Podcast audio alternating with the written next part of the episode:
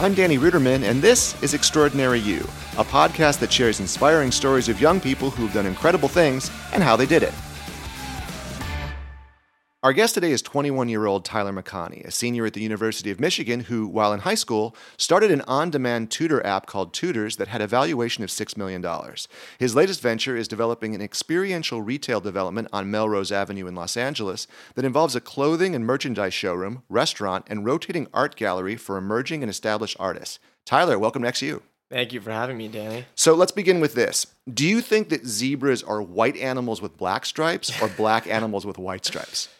Oh, love that.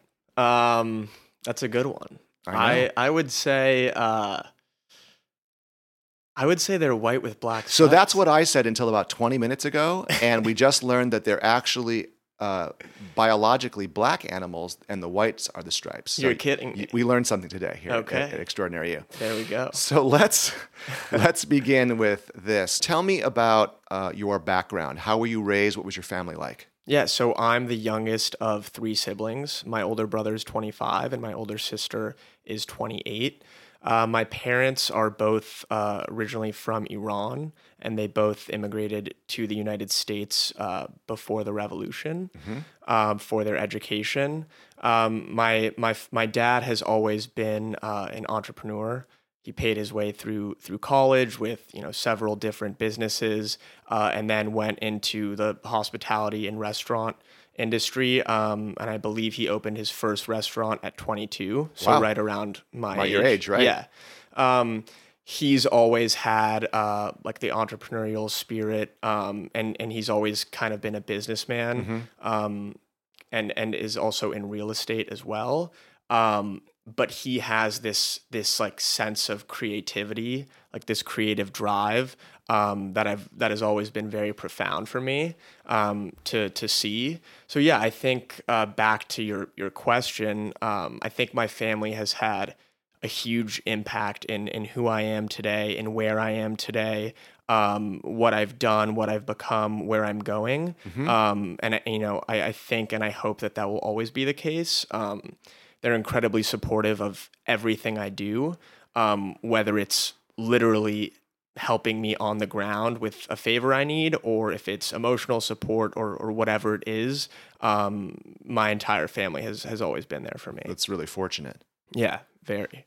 I'm curious, what takeaways did you get growing up with a family or a father who was really entrepreneurial? Yeah. Um, so so definitely from my dad, um, his drive, but but most of all his passion.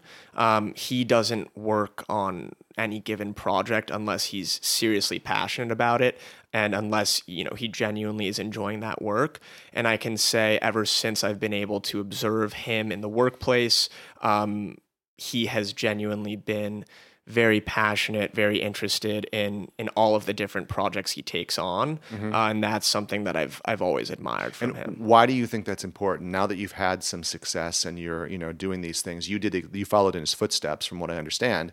Why is that a key component to entrepreneurship? Yeah, I, th- I think it's a key component because I think it's as simple as you know how can you live your life if you're you're waking up every morning doing something that doesn't excite you, that doesn't drive you, that you're not passionate about.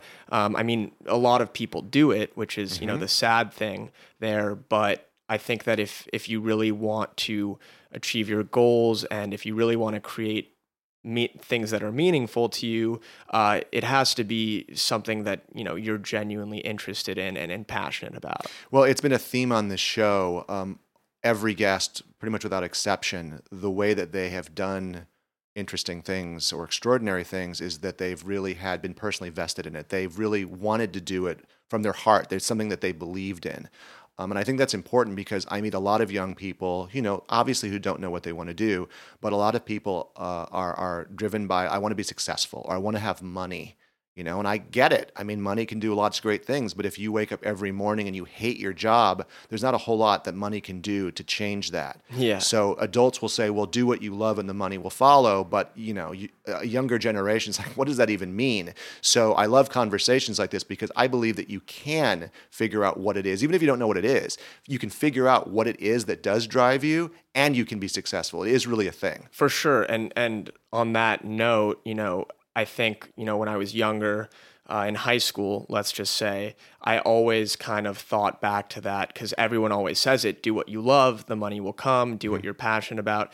And when I say, you know, you should be excited about it, you should be passionate about it, you should love your work, that doesn't mean you're going to love every single day Right. of your work. Um, I mean, I've had tons of challenges, tons of frustrating days, weeks, months, lots of failures, um, and you know, many that will will continue to come along the way. Um, so I think that that's something that gets misconstrued by younger kids. At least, you know, that was something that I misconstrued um, as a 15 year old. Um, and it, it doesn't mean, you know, every single day you're going to love every single thing you're doing. That's a good point. Um, but it means that you know you should be on some level excited about where you're headed uh, and and what you're accomplishing. Got it. It's great. So let's talk about when you were in high school, actually. So you and a friend of yours who went to a different school, if I recall, Yeah, uh, you guys come up with an idea, a business idea. What was that idea and where did it come from? yeah. So we came up with an on-demand tutoring platform, um, essentially like Uber but for tutoring. Uh, at the time, I believe this was about six years ago. I was a, a sophomore in high school. Yeah, so six years ago. Um, you know, we we were on vacation together, had a lot of free time, um, lots of different conversations, as you could imagine, and kind of out of the blue, we we came up with this idea. We were we were you know in this time where Postmates had had just launched uh, a lot of these on-demand delivery services um, and platforms were were launching, and we thought to ourselves, uh, why not launch another one, but with with tutoring? Um, we felt like it could be super applicable. Um, it was something that we actually had a need for at the time. Right? You, Um, had, you could use tutors yourselves. You knew kids who did it. You knew Exactly. what they needed. What you also probably knew what made a good tutor. Yeah, exactly. Um, and I think all of those different pieces led uh, to to us having some agency from the idea. Um, we, you know, we were only 15 at the time, so we naturally first thing we did is we told our parents about it, um, and they seemed. You know, ab- a little bit abnormally enthusiastic about it. Um, so they thought, you know, we had this brilliant idea, um, and you know, because of the the type of people that you know Dylan, my partner, and I were at the time, we kind of were just like, let's let's go for it, um, and and that's how that all started. So if I'm listening to this, my next question would be: So you have this idea and you have supportive parents. Great. You don't know how to code. You don't know how to make an app, and you don't have any tutors. So what do you do? What's the first step? Yeah, for sure. Uh, the first step uh, is a, it's it's a great question. The first step, rewind bef- before any of that, with with a lot of these different ideas, the idea is you know it can be super novel. It can be the best idea ever. Um, you know, you could have had an idea that's going to come out in 10 years from now, and you're going to tell yourself, or someone will tell themselves, Oh, I could have been, you know, a billionaire. I could have been this. We've I could have been that. that. Yeah, we all do it. Exactly. But the first, you know, my first step at least is you have to actually do something, anything.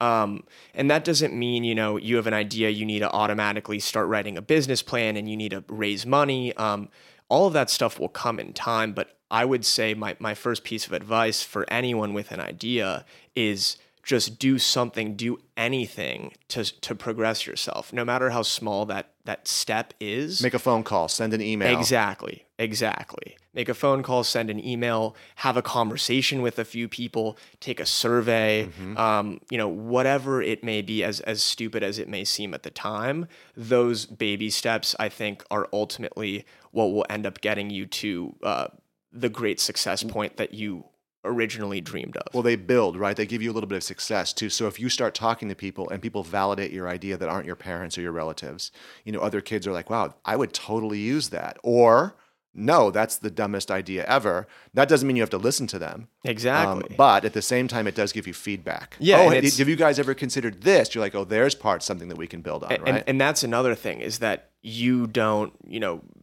inherently you don't have all the answers. You know we didn't have all the answers. We just had an idea that we thought was decent um, and and you know good enough to launch. But back to your point which I, I think is is so genius is that people all the people around you have so much to offer. If you don't open yourselves up to that advice to that criticism to those comments um, you know you're not going to get as far as as as you could otherwise um, and and that was another big thing for us was always being open to you know hearing what people had to say um, obviously criticism isn't always the easiest thing to hear No, it's Um, not always right either. it's ex- exactly. It's not always right, and that's the other thing is that as you as you hear advice from more and more people and, and different kinds of people, you'll start to be able to filter out, you know, exactly what you want to use um, and and what you don't want to use. So what what was the first step?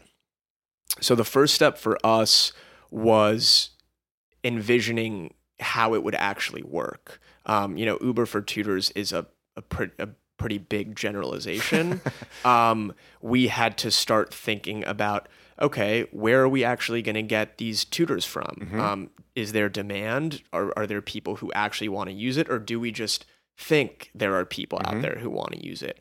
Um, and kind of these just broad strokes, general questions um, to feel out, you know, if it was even worth something to put our time and eventually our money into. And how did you test that those questions? So we tested those questions with um, we we we did things from surveys to literally like uh, walking on to USC, UCLA, different campuses, asking people if they're interested in tutoring, um, what kind of rates they would want to be charging, um, bringing different people in for interviews, um, seeing if they would be interested in a platform like this um, what the drawbacks are. Um, you know, some people said, "Oh, I would love this, but I don't have a car, uh, so I have no way to get to the student um, because I myself, you know, am a 23 year old living in LA with no car." Right. Um, so we had a lot of different uh, obstacles and hurdles like those, um, but it was that initial kind of uh, a test of can this actually be viable in the Well, market? that's really interesting. You actually though interviewed tutors and brought them in before you ever started building a platform. yes. See, that's interesting because I know a lot of people who would start building the platform first and spend all this time and money and then realize, wait, nobody actually wants it. Yeah. Well, well, I will say, you know, we were we were very aggressive with the timing of building the platform as well. Huh. Um, and that was kind of just our mindset. Uh, was like we want to do as much as we can wherever we can. So while we were, you know, meeting with those potential tutors and talking to potential students and and mostly actually their parents, um, because they were the ones who'd be paying for it, Right. um, but during that process, we still were, you know, building out the wireframes. We still were doing a lot of the initial pre-work on what the interface would look like. And a wireframe, for those who don't know, is literally a graphic representation of what the app will look like on paper. Exactly. Yeah. Uh, So- so so we we were doing our homework, uh, you know, in other sects as well, um, without you know the initial need to spend money. How did you find the people to actually make the app? Because a lot of kids have app ideas, but they don't know. I, again, either they start programming or they find a friend or they hire somebody. What yeah. did you do? Yeah. So we, you know, we had no experience um, in in coding in in, in any of that. Uh, so what we did, which you know, actually looking back, I think was was a mistake of ours, something that we could have done better, is we hired an in-house team. The reason we were able to do that is because we were so well funded. Um, but looking back, um, you know, I have a lot of friends of mine who could code and create the, the same software that we had six years ago. And obviously, you know, technology has advanced and, and it, it is a lot easier now to build what we had built uh, six years ago, which was, you know, super cutting edge at the time. But the point here is that we could have been a little bit more resourceful. Um, we kind of went straight to the professionals, um, which are very expensive. And, you know, we did get a really incredible product for that. And what the other advantage of that process is that we had these people in house, um, and they were based in the U.S., actually based in Los Angeles. So How did you find them? we found them uh, through my partner's father, Okay. who's had uh, you know some some experience in the tech space and, and had a few contacts that we were able to reach out to. So, Tyler, you had mentioned that you had a lot of funding. Where did that funding come from? So our initial seed round came directly from our our parents, um, Dylan and I's parents. After you know that seed round, we use that money for what you call proof of concept. Okay. Um, so the whole goal with that initial round was to be able to get the product and the platform to a place where investors could see it um, and think, oh, okay, they have users, uh, the platform is working, uh, and there's potential for this platform to grow. Got it. Uh, we got to that point after about a year, year and a half or so, and at that point, we raised our next round um, from outside outside investors. And so, you know, obviously you're very fortunate to have grown up in this family who supported you, and they also had some funds to back you. Um, and not everybody obviously is going to have those resources. Do you think that would have been necessary, or did you guys have the hustle? You would have made it happen no matter what. I think that's a really good question. Um, to be honest, I don't know, you know, how easy it would have been as 15 year olds to be able to secure the very, very initial seed funding before we had proof of concept if it wasn't from friends and family. Um, given our age, given the circumstances.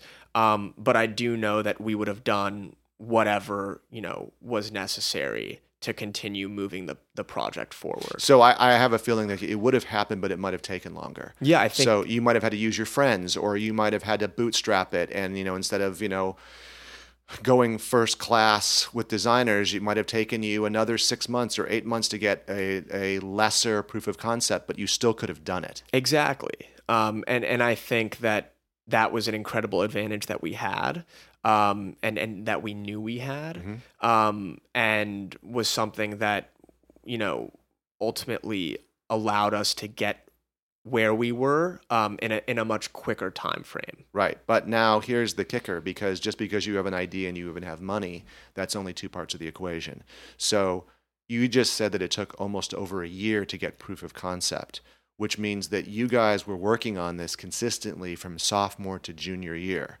Right. So this wasn't just something that you had an idea and you you're like, oh yeah, we're gonna do that next Saturday, and then we're gonna maybe do something else a month from now, and then you know you turn around and it's nothing's happened. You guys were consistently moving forward. Yeah, yeah, we were working. You know, it was it was all we thought about, all we did. I mean, obviously we were we were 15, so take that with a grain of salt. Right. Um, you, you still, but but you was- did you balance? Did you manage to like do your homework and have a social life? Yeah, I mean, I think actually, you know, to be honest, maintaining balance in in high school was a lot easier for me, you know, than it is now. Hmm. Um, I think that you know school was a little bit more manageable. Um, my, my friends, you know, I would see them every day. Uh, you're you're on a schedule in high school, Right. Uh, which is something that made it a lot easier for me to kind of do ten different things at once because you know it felt like my entire day was planned out. Right. Did you Um, did you also? I don't remember this. Uh, do you make lists? Did you time block your days? Did you set goals to be able to manage things? Yeah, so I I'm a big big list maker for sure. I like to get things down on paper. Um, but to be completely honest, I'm a pretty unorganized person in terms of like my thoughts and where everything is. Um, even to this day, one of my big goals is getting myself fully organized, like my daily schedule. Um, I'll like write something down in my iPhone notes and I'll write something down on a piece of paper. Um, and everything is in 15 different places. um, and it's, it's, you know, it's been working for me, but I've started to get to the point where it's starting to cause more problems uh, than it actually is helpful. So I'm actually in a little bit of a reorganization stage And you're myself. con- well, we're constantly evolving. We're trying to, Exactly. we have to, right? Have to Exactly. constantly, and we'll get to the new business too and how that evo- evolution came about. So, but you've got this proof of concept. You have some money. You've built the app. You're managing your homework, um, and you did pretty well. Was there any sacrifices that you had to make? The answer isn't no. The answer is yes, I had to make sacrifices, which at the time felt like huge sacrifices. Oh, I can't go to this party, or I can't do this, or I have to go to this meeting, or I'm sitting in class and you know trying to communicate with one of our developers um, while my teacher is telling me to get off my computer. Um, you know, there were challenges and and sacrifices, but looking back on those things, you know, they seem very very unimportant. Right, now. exactly. yeah, the things that seem so important when you're 16 don't at 21, and when the things that think right now are important, you'll, you'll change. And every five years, you tend to look back and go, "Why was I stressed about that?" Exactly. Right, but it doesn't change the fact that you're stressed at the time. And that's a really crazy thought because I feel like that's just going to, you know, continue happening. It is. for me and for everyone for the rest of our lives. Um, and and looking back on my 15 year old self uh, is definitely uh, an interesting thought. if you had to give a piece of advice to your 15 year old self, just one piece of advice right now, what would you tell him? wow. I know I haven't asked that question before, so I thought it was a good one. I would I would just say keep doing what you're doing. Nice. I think I think I need a little bit more advice right now than I did then. well, we'll talk after. yeah. Um, okay, so how far did you guys take tutors? we took tutors uh, to the point where we had uh, we had an offer uh, for uh, a third stake in the Mhm. company. Um, I would say that was kind of like the the pinnacle of of where we took tutors.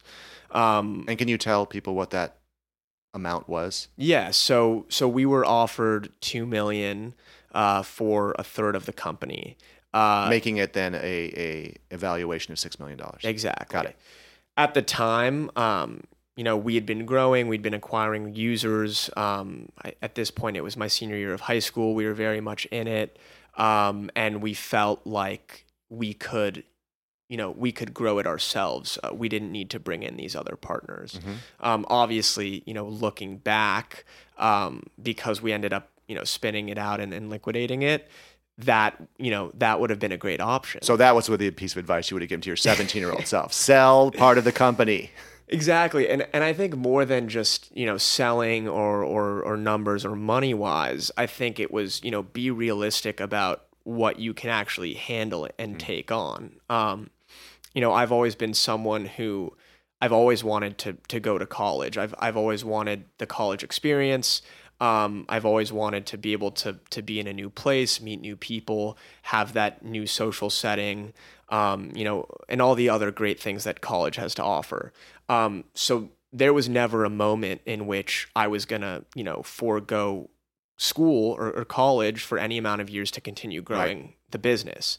Had I, you know, taken a step back and actually thought that through and realized, oh, it, you know, it actually would be smart to bring on partners who can help take this to the next level So that you could go enjoy college. so that I could go enjoy college. Exactly. Um, you know, I think that would have been uh, a, a much more beneficial and strategic mindset. and out of curiosity, at that point when you had that offer, do you remember how many users or how many tutors you were operating at that point? Yeah, it's a it's a good question. To be honest, I don't remember the exact number, but I it was in the the thousands of sorts. And how were you advertising out of curiosity to get both customers and tutors? Yeah, we we tried all sorts of different things. Um, you know, we tried hiring people to help us. At some points, we looked into billboards around the city.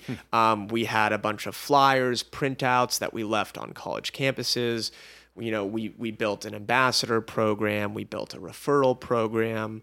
Um, so there were a, you know a bunch of different things that we were trying to do to to onboard new users. Nice. So you um, tutors basically you kind of let it go, right? It, you liquidate, as you say. Yeah. You're in college now, and you are at the University of Michigan Business School, Yes. and you take on a new partner, different from the one for tutors. And who is that partner? Uh, that partner is my girlfriend. Right, Actually. and that's why I'm asking the question because what I'm interested in, I have not asked you this, is you've known her now since you were in high school. You were dating when you were in high school, right? Yeah, I've I've actually known her since seventh grade. Wow. Um, funny enough, yeah. Uh, she's she's one of my best friend's cousins, actually. Wow. As well. Um, and and we started dating, uh, you know the end of my junior year of high school. Huh. And you didn't go to the same college. Did not go to the same college. So you long distance relationship, and then somewhere I don't know how old were you were you were said, you know what we should do? Let's make this even more complicated, and let's start a business together. That sounds like a good idea. Yeah, I mean it's it's all pretty insane for sure.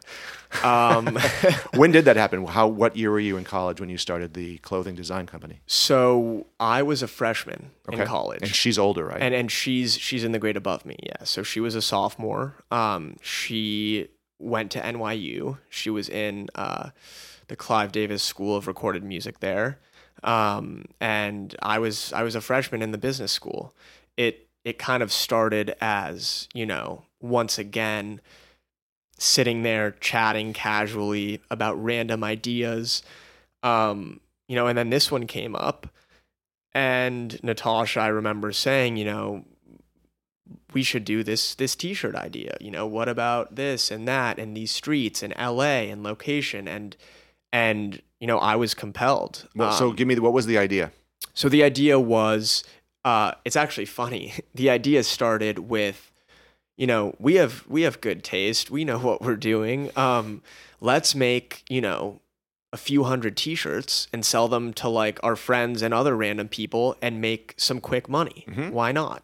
Um, you know, we have the market, we have the support of our friends. You know, who would buy it just to support us. Sure. Um, you know, we have a lot of other things going for us. And, you know, on top of all of that and, and more than just the money, it would be a really fun project and creative outlet for us. And what was the differentiating factor between your T-shirts and the cajillion other ones out there? Well, so the the whole funny thing about that naive mindset we had is, you know, we thought, oh, this will be super easy. We can make a T-shirt better than anyone else can, um, even though we have no idea what we're doing, um, and sell all of them to our friends and family and other random Right. people.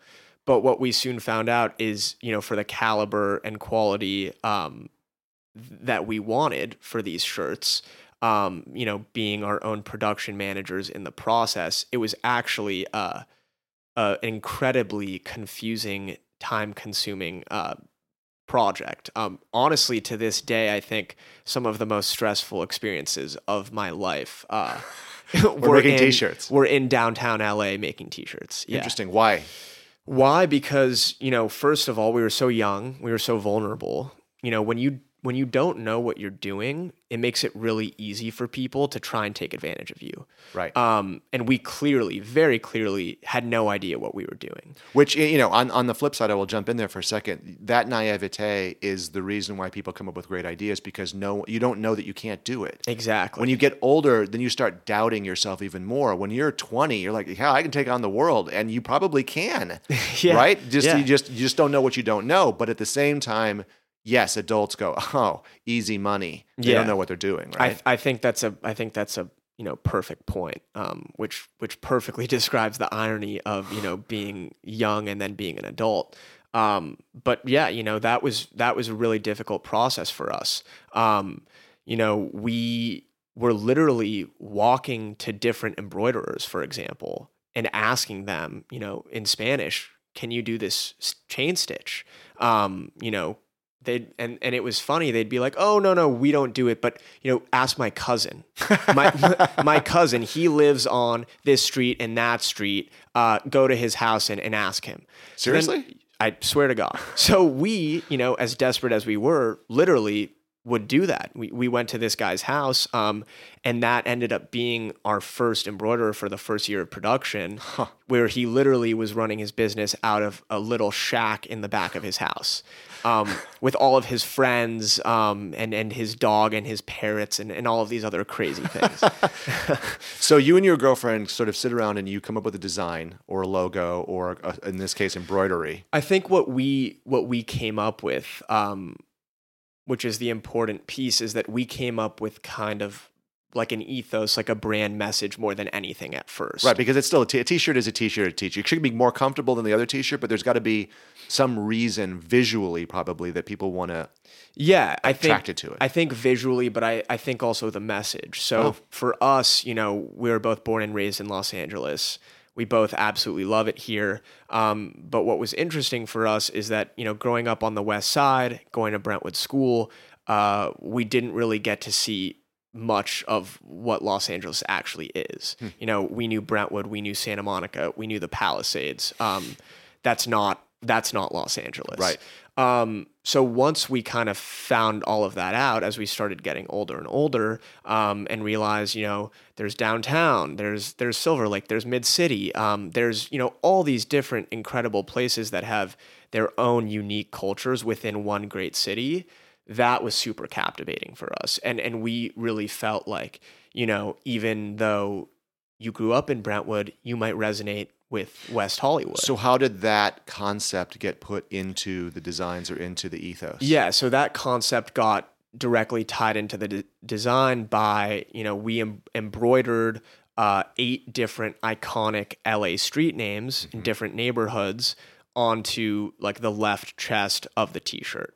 So, you know, we had San Vicente, we had Abbot Kinney, um, but then there's Figueroa and there's Melrose um, and Fairfax. Um, so that was how the, the concept kind of evolved. And what did you call the company? The company was called Where and still is. Where as in W H E R E. W in E. R E, as in Tapping where. into the location of the things on the t-shirts. Exactly. And with the slogan, Where You At, Baby. Where you at, baby? uh, did it sell?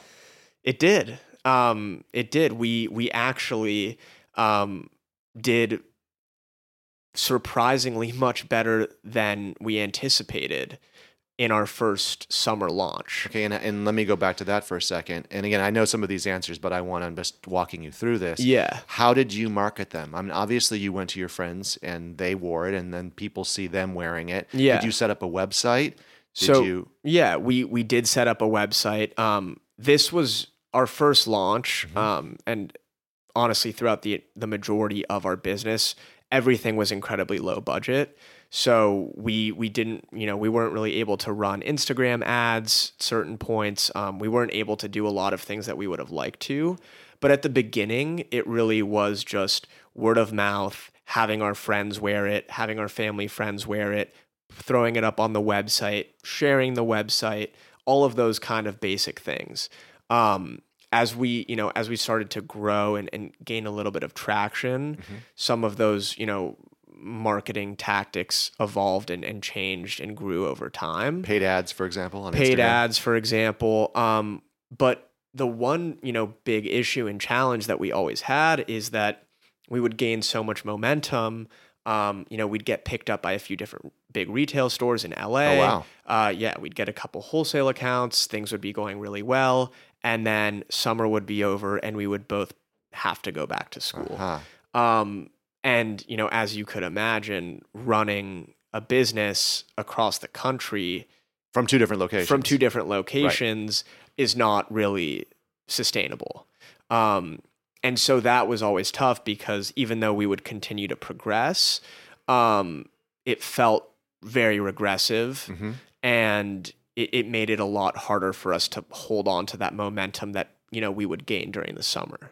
So, uh, did you ever have a problem with demand? Like, who was it? Were they when the order came in? Did you have a manufacturer in downtown Los Angeles that would make them as the orders come in, or did you have a stockpile of ten thousand T-shirts or whatever merchandise you had waiting Yeah. to sell? How did so, you do that? So the way we did it is uh, we actually just put in the order for all of them at once. Um, the reason we did this is because the process was so tedious and we were managing the entire supply chain that we figured like we, need to make more of these than we actually need because we don't know the next time we're going to be able to run this kind of production. so you again. basically made a summer run of what you estimated you think that you could sell, and then you went out and tried to sell them all. exactly. And did you sell them all? we sold most of them um, but the way that we like i was kind of saying before we made them so that that essentially stockpile as you described it would last us through the majority of the academic year as oh well wow. Okay. um, because we knew that it wasn't a, a, a sustainable idea for us to actually be able to run our production when we were going back and forth from school And I asked you before we got started, you know, have you been profitable or were, was the initial thing profitable? And your answer was yes, but you put the money immediately back into the company. You weren't taking vacations. You were just investing it into more product essentially. Yeah, and and that's you know that's another facet of me being incredibly lucky is that you know I am still a dependent, so I don't you know I don't need that money to live. I don't need that money to function. Um, so that is you know another advantage that I've been incredibly lucky to have, and and has helped us you know continue growing our business. Well, I just wanted to make the point because you know when you start making money from your own business, it's really exciting, and some people, many people, uh, start to spend that money on things that aren't the business. They start becoming used to a lifestyle because they think the money will come in forever, right? When, especially in fashion, where the trends can change and people don't Yeah. like your embroidered T-shirts anymore, and you either have to adapt and sell new stuff, or you have to move. So you always need that sort of reserve. So I just want to make the, the point that investing it back into the business is, I think, what a lot of successful people do because they recognize until you reach a point where it really is self-sustaining, every dollar you make tends to go back to it. yeah, Yeah. exactly. Um, so you're you're running this merchandise in the summers, and you're now you're going back to school. Um, where does the new concept come from?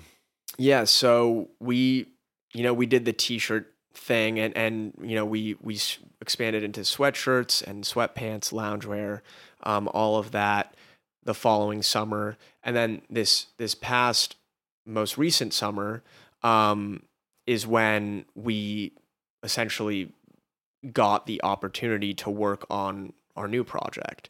And so just to backtrack a little bit, this whole concept started about 14 months ago.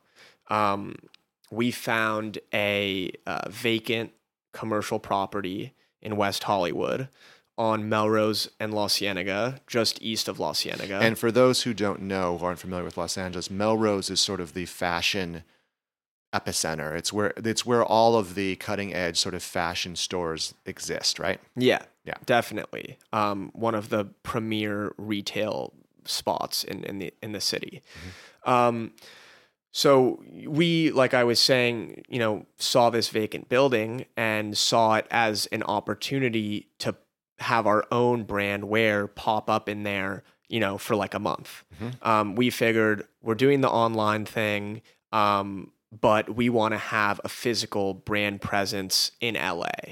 Um, and so the the initial idea was that we would just have this very very tiny little pop up um, on this great street, and you know we would be surrounded by all of these great successful established brands um, and that would help us really get a lot of exposure And again, a pop up is a store that that opens in a very small little space for a short period of time to sort of increase awareness. You're not taking a lease out for three years. You're literally going to be there for anywhere between a week or two, a month, right? Yeah, exactly. And and pop-ups can be can be massive, you know, big brands can pop up in in huge spaces, um, but really it's just the time frame that they're in there. Okay. Um, and so, you know, fast forward to now, and what we're trying to do is we are creating an experiential retail development in that same building, which we had initially, you know, thought that was it was only going to be for us.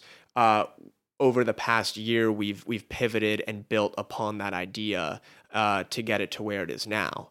Um, and so, just to to go a little bit further into that, you know, everyone keeps saying Amazon is taking over the world, retail is dying, um, and and they're not wrong in a lot of ways. Um, it's true, the writing is on the wall. Um, rent is is is too high for for a lot of these these retailers to be able to make it anymore.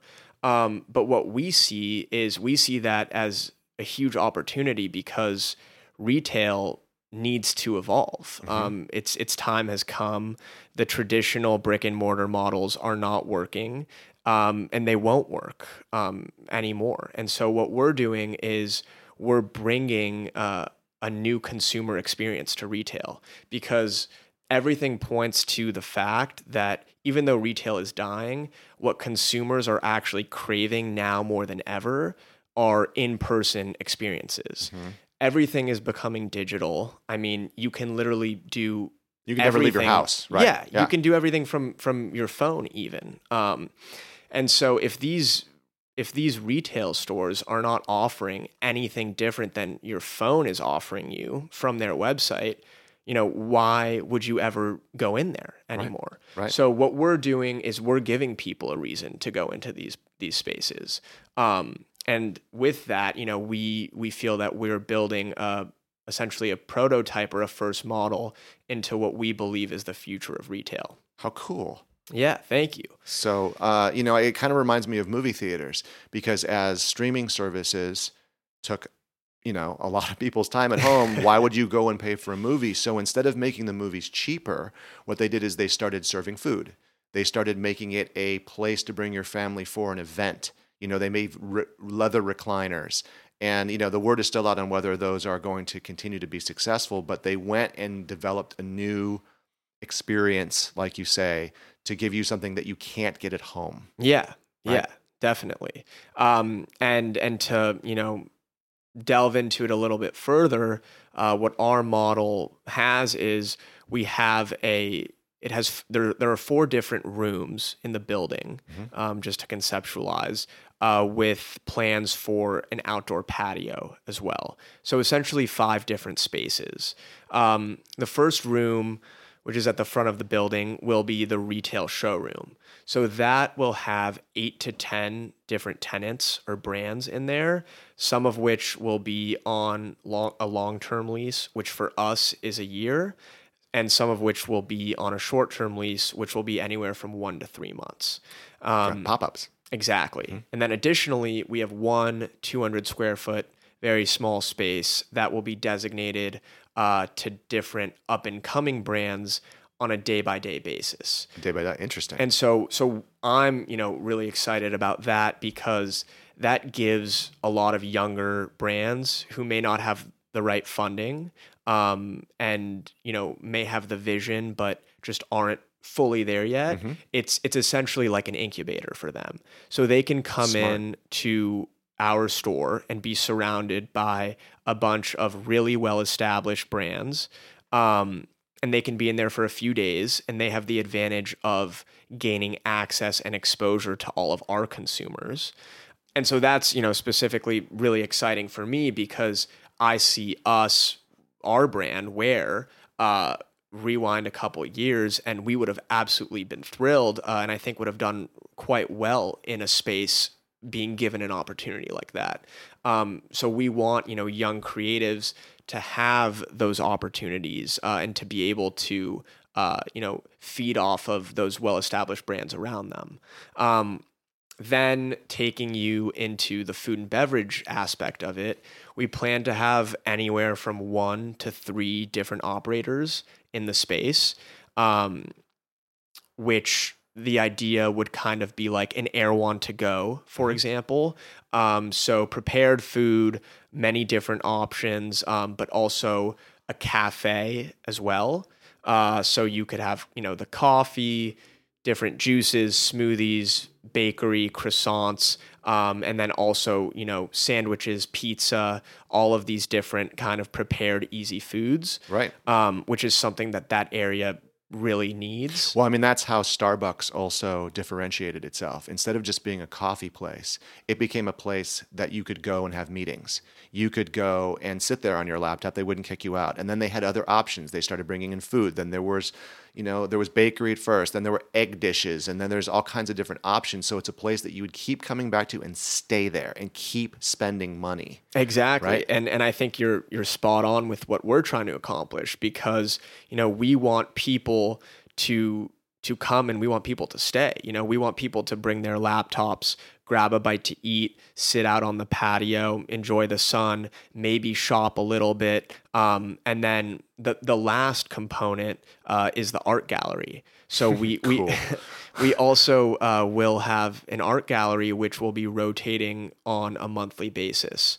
Um, we plan to have you know showcase mostly younger up and coming artists, um, which once again ties into the same kind of incubator theme. We want a lot of like the young creative talent that's that's in LA. We want to be able to showcase that um, to to our consumer base. Um, but they'll that'll also be coupled with you know more more well established artists. I mean, it's brilliant in in, my mind because you are creating something that I'd want to go to. Like, not only are you giving opportunities for other business owners, but by mixing the young, the newbies, and the established, I want to go see what's on the cutting edge, especially if I'm on, on Melrose, right? If I'm in town, I want to go have this experience. I, even- I can see people taking pictures outside of the building, you know, like, oh, we're at this this experience that doesn't exist anywhere else. I mean, fashion is all about trend setting. Yeah. Right. So if Yeah. you now are are showcasing art and you're showcasing fashion that they can't find online because it doesn't exist online yet. Yeah. Now you're really capturing an audience, right? And you're giving them a reason to show up. I know from my mouth to God's ears. right? well, a- well, th- well, thank you. I appreciate that, and and you know that's that's hopefully you know that's the response that you know we we would love to to to get. do you have a name yet? So yeah, we are going to be calling it the warehouse. Um, I mean, duh, right? I didn't even I didn't know what it was called, and I thought, yeah, that why I, I yeah, that's what you should call it. Yeah. Uh, so so that is is fun. Um, and and we're really excited about it. I mean, it's it's kind of like a dream come true for us. Going back to you know what we were talking about a little bit earlier. Um, I've always been you know interested in business, uh, but I've always had you know kind of a creative side of me that Right. I've I've wanted to express, and I feel you know incredibly lucky that I'm now in a space where I get to kind of do both of those things. Well, and going back to the very thing that you first said, which is you need to do something that you really can see a future in, or that you really love, or that you're passionate about, right? And that gives you the energy to go through those times when you doubt yourself, or you're tired, or you have a final that you have to take, right? And you have to balance, Yeah, right? It'll, it'll keep pushing you through the obstacles. Definitely. Tyler, that is amazing. I'm I cannot wait to go there when it opens and and basically hopefully this podcast will get people interested in you and they'll follow you and they'll just create hordes of people because this podcast is gonna be so huge. I you know, I don't know. Thank but you so I, much. I um I appreciate you being on. I'm gonna ask you three questions that I ask every guest on the show. The first question is how much of your success uh, so far do you feel is natural talent versus how much is hard work? yeah, I think I think it's a hundred percent my talent.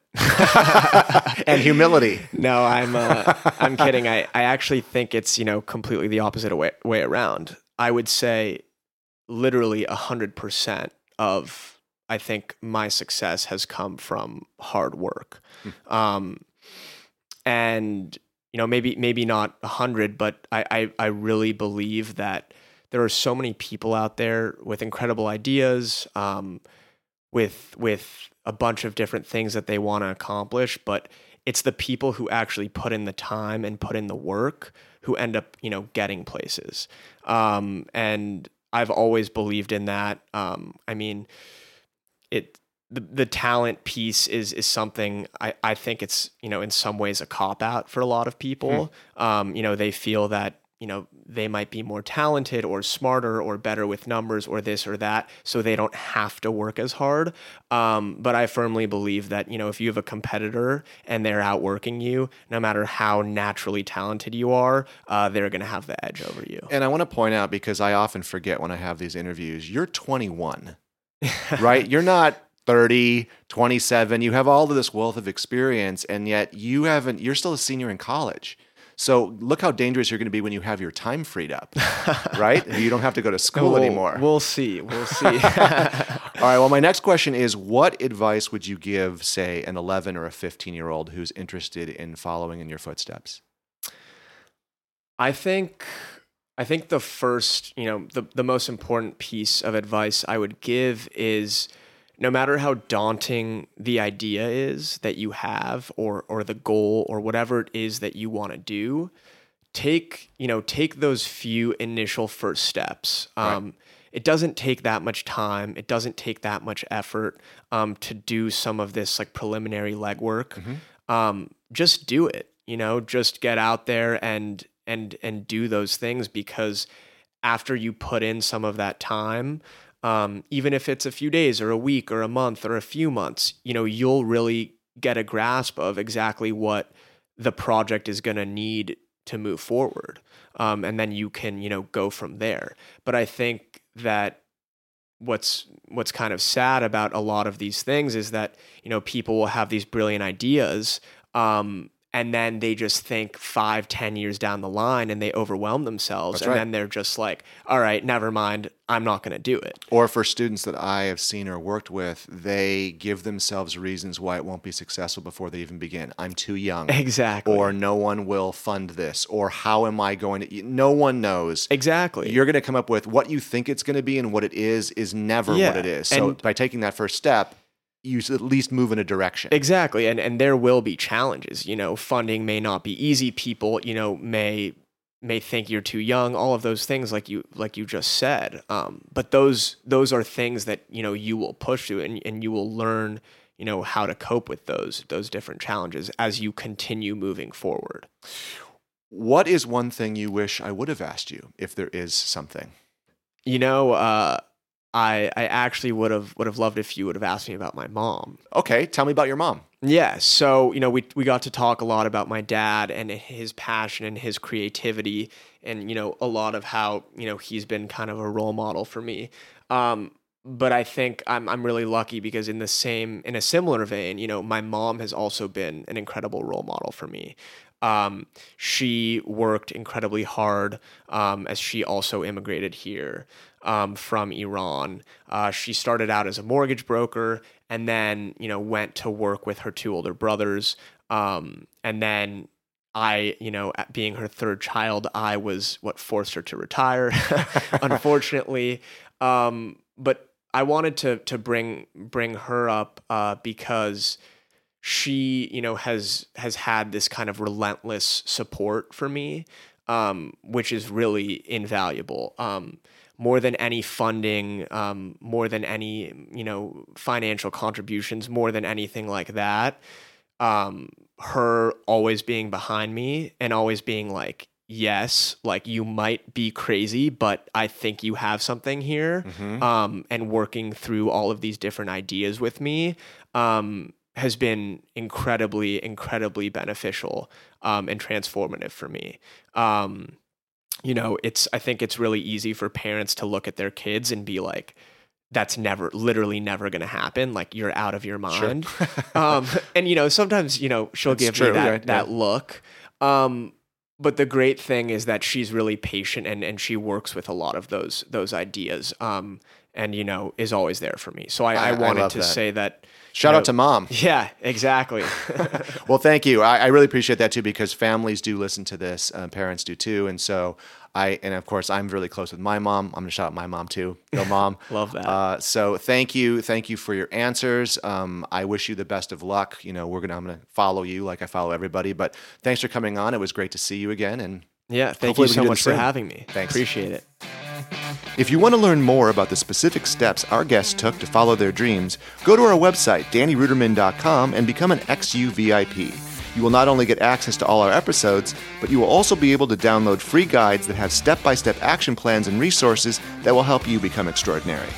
If you want to tell us your story or ask for help, go to dannyruderman.com slash your story or reach out via Instagram at dmruderman. You can also subscribe on Apple Podcasts or Spotify, and while you're there, please leave us a review. Extraordinary You is produced by Anna Darling, music by Giam, sound editing by Rob Pera. Extraordinary You is a production of ACAST.